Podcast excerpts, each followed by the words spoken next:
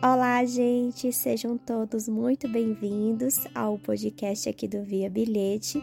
Estamos agora na nova série de estudos, que é o estudo sobre o livro de Esther. E eu espero que vocês estejam gostando, né? Ontem a gente teve o nosso primeiro capítulo, que foi o primeiro episódio. São 10 dias, se você chegou aqui agora nesse podcast, são 10 dias. A gente vai estudar o livro de Esté, é curtinho, são 10 capítulos, um capítulo por dia. E hoje vamos estudar o capítulo 2 de Esté. Que Deus abençoe o nosso estudo que a gente saia cada dia aprendendo mais sobre a palavra de Deus, que o nosso intuito é sempre crescer, né? Da sua sabedoria, obediência, temor a Deus, principalmente. Que Ele abençoe o seu dia, a sua semana. Hoje vamos para o capítulo 2, com a bênção de Deus. Amém. Esther é feita rainha. Mais tarde, a raiva do rei passou. Ele não falava sobre Vasti, mas continuava lembrando do que ela havia feito e como ele a havia condenado. Então vieram alguns dos seus funcionários e lhes disseram: Ó oh, rei, mande buscar as mais lindas virgens do reino nomeie funcionários em todas as províncias para escolherem as virgens mais lindas e as trazerem para o seu harém aqui em Suzã, a capital. Aqui, o eunuco responsável pelo harém real tomará conta delas. Elas receberão um tratamento de beleza e todas as outras coisas que precisarem. Então, ó rei, a moça que mais lhe agradar ficará como rainha no lugar de Vasti. O rei gostou da ideia e fez o que os seus funcionários lhe sugeriram. Em Suzã morava um judeu chamado Mordecai, da tribo de Benjamim. Mordecai era filho de Jair e descendente de Simei e de Quis. Ele era uma das pessoas que o rei de Nabucodonosor, da Babilônia, havia levado da cidade de Jerusalém como prisioneiros. Mordecai havia adotado uma menina chamada Esther, filha de Aminadab, que era tio dele por parte de pai. Os pais dela tinham morrido e Mordecai havia criado a menina e pensado em casar com ela um dia. E agora Esther era uma moça muito bonita. Quando a ordem do rei foi proclamada, muitas moças foram levadas para Suzã, a capital, e entregues a Egai, o chefe do harém do palácio, para que ele cuidasse delas. Uma dessas moças era Esther. Egai gostou dela e ela conquistou a simpatia dele. Imediatamente, ele começou a providenciar para ela o tratamento de beleza e a comida especial arranjou sete das melhores empregadas do palácio para cuidar, cuidarem dela e tratou muito bem Esté e as suas empregadas. Conforme Mordecai havia mandado, Esté não disse nada a ninguém a respeito da sua raça ou da sua nacionalidade. Todos os dias, Mordecai passeava pelo pátio do harém para saber o que estava acontecendo com Esther. O tratamento de beleza das moças durava um ano. Durante seis meses eram usados perfumes de mirra e no resto do ano outros perfumes e produtos de beleza. Terminado o tratamento, cada moça era levada ao rei. Quando chegava a sua vez de ir do harém até o palácio, a moça podia levar tudo o que quisesse. À tarde, ela ia ao palácio e na manhã seguinte ia para o outro harém, e era entregue a Agai, o eunuco responsável pelas moças do harém. Ela não se encontrava mais com o rei, a não ser que ele a mandasse chamar pelo nome. Chegou a vez de Esther, filha de Aminadab, tio de Mordecai. Quando chegou o seu dia de se encontrar com o rei, ela havia feito tudo que o eunuco responsável pelas moças do harém havia ordenado e tinha conquistado a simpatia de todos os que haviam. Ela foi apresentada ao rei Xerxes no décimo segundo mês, o mês de Adar, no sétimo ano do seu reinado. Ela conquistou a simpatia dele como nenhuma das outras moças havia feito, e ele ficou apaixonado por ela e colocou na cabeça dela a coroa de rainha.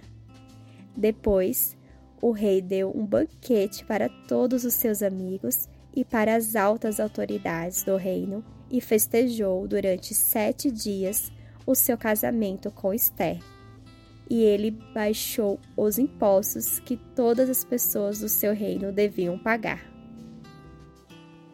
Mordecai salva a vida do rei. Mordecai estava de serviço no palácio. Esté ainda não tinha dito a ninguém que era judia.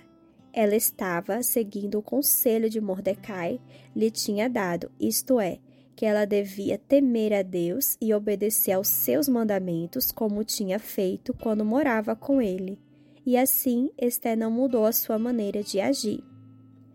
Os dois eunucos, que eram os chefes dos guardas-costas do rei, não gostavam quando Mordecai foi não gostaram quando Mordecai foi promovido e começaram a fazer planos para matar Xerxes. Mas Mordecai ficou sabendo disso e foi contar tudo a Esther. E ela contou ao rei.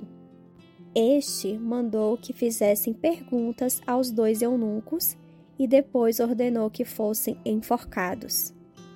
Em seguida, como uma homenagem a Mordecai, o rei ordenou que um relatório desse acontecimento fosse escrito e guardado nos arquivos reais, a fim de que não fosse esquecido o que Mordecai havia feito.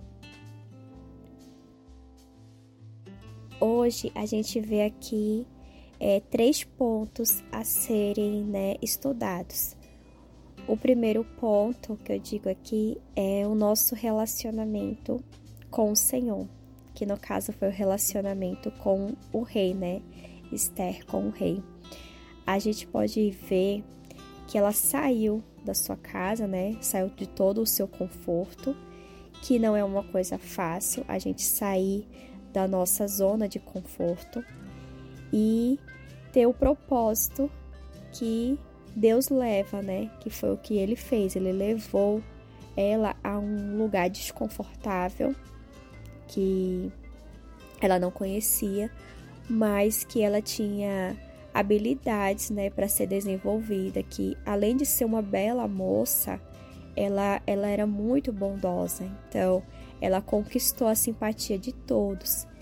Então, durante este processo que a gente enfrenta, é, várias, vários sentimentos, né, várias batalhas internas, assim como foi com Esther, por exemplo, é, o medo do desconhecido que ela não conhecia, ela poderia também despertar a inveja das pessoas, das mulheres, né, que estavam também ao seu redor. E até mesmo a dor de, per de perder até pessoas, né, que ela se afastou, né? Querendo ou não, ela se afasta do seu pai adotivo, da sua casa, do seu lar. E isso a gente faz uma reflexão para a nossa vida, né? A expectativa que a gente tem no novo, né? De sair de toda a nossa zona de conforto. Assim é o processo, né? Para cada é, coisa que a gente almeja alcançar, a gente vai ter que ter um processo a passar. E o processo ele não é fácil, muitas vezes é mais difícil do que a gente pensa, mas também a gente vai poder ter a expectativa do novo, de poder desfrutar novas coisas, provar novas, novos conhecimentos, habilidades que a gente não conhecia, ser mais forte do que a gente era e conhecer também outras pessoas que vêm, né, a agregar na nossa vida. E assim é o propósito, né, de se tornar, no caso de Esther, a rainha, ela teve um ano de preparação para poder vir ao encontro com o rei e finalmente se tornar rainha, né? Que ele, além de toda a beleza dela, não foi só isso que, a, que o conquistou, né? Ela era diferenciada das outras mulheres, ela teve a simpatia, ela tinha a, o temor, ela tinha todo o cuidado, né, de estar na presença do rei. Então, esse é o processo. O processo ele é longo, mas no fim ele tem um propósito.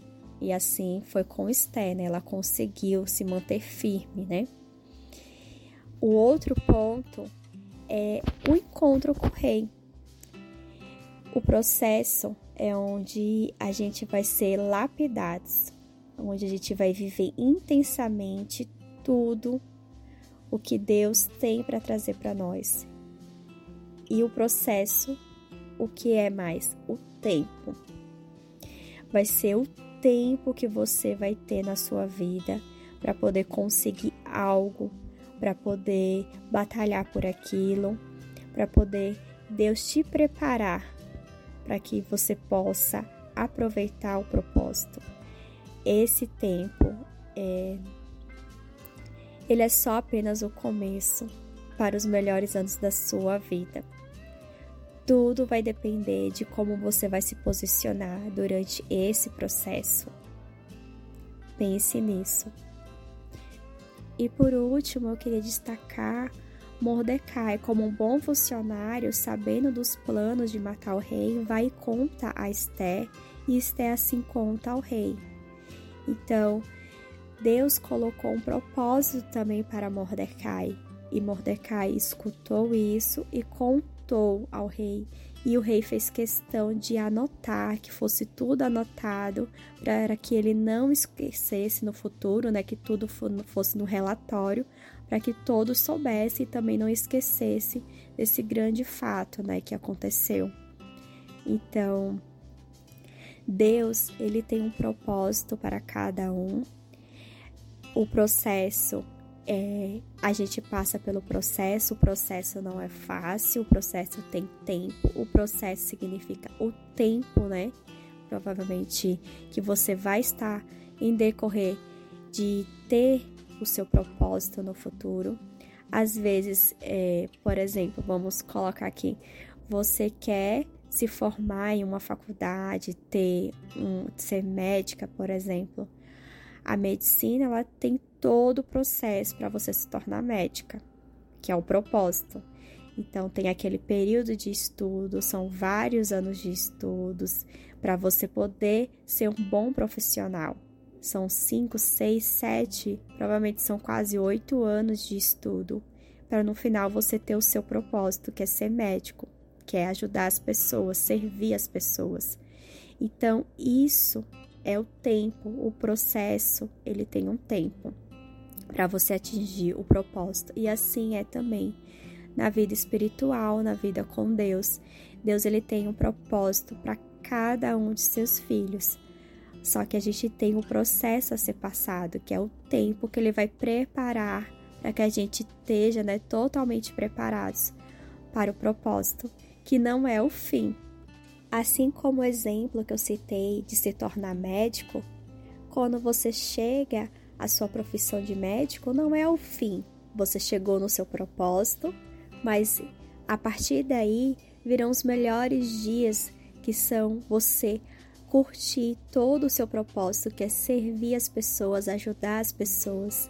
E assim também é com a nossa vida com Deus. Quando a gente chegar no propósito que Ele tem para cada um, vai ser os melhores dias, onde você vai poder desfrutar de tudo que Deus tem, as bênçãos que Ele tem para você. Bom, gente, hoje encerramos aqui o nosso segundo episódio. Aguardo vocês amanhã. Fiquem todos com Deus.